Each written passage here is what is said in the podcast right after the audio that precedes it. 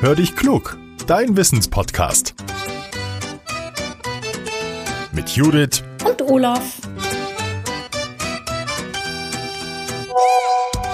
Ah, eine Sprachnachricht von Judith. Na, mal hören, was er will. Hallo Olaf. Du, ich bin zurück aus Berlin. Die Reise war wunderbar. Wir haben uns so einiges ansehen können. Auch den Bundestag, das Reichstagsgebäude. Das war echt prima und total interessant. Am Reichstagsgebäude habe ich gesehen, da weht ja die Deutschlandflagge und auch die Europaflagge. Ja, und da habe ich mich so gefragt, ob Flagge eigentlich immer der richtige Begriff ist. Oder sagt man manchmal auch Fahne? Wo ist denn eigentlich der Unterschied zwischen einer Flagge und einer Fahne? Weißt du das?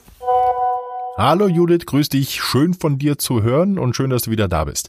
Du, die Begriffe Flagge und Fahne, die werden ganz oft verwechselt. Viele wissen gar nicht genau, wann welches Wort das Richtige ist. Experten hingegen können das erklären. Sie sagen, es gibt sogar eine Wissenschaft zu Flaggen und Fahnen. Hm. Die heißt Vexillologie. Ja, und im Wort Vexillologie steckt der lateinische Begriff Vexillum und damit ist eine Fahne gemeint.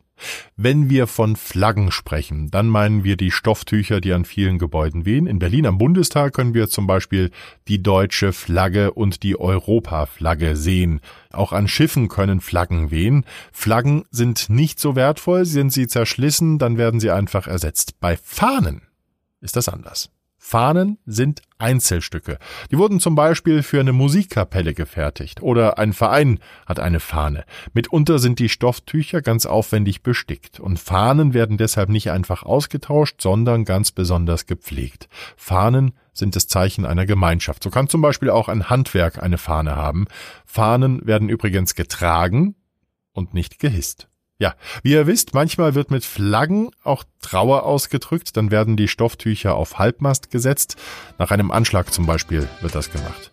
So, jetzt kennen wir den Unterschied zwischen Flaggen und Fahnen und sind wieder ein bisschen klüger. Ich freue mich schon auf die nächste Frage, die Judith mir stellt. Oder habt ihr vielleicht eine? Dann immer her damit. Unsere E-Mail-Adresse ist hallo at podcast-factory.de. Ja, und wie immer zum Schluss unsere Bitte, wenn ihr unsere neue Folge interessant findet, dann schickt sie gern eurer Familie oder euren Freunden.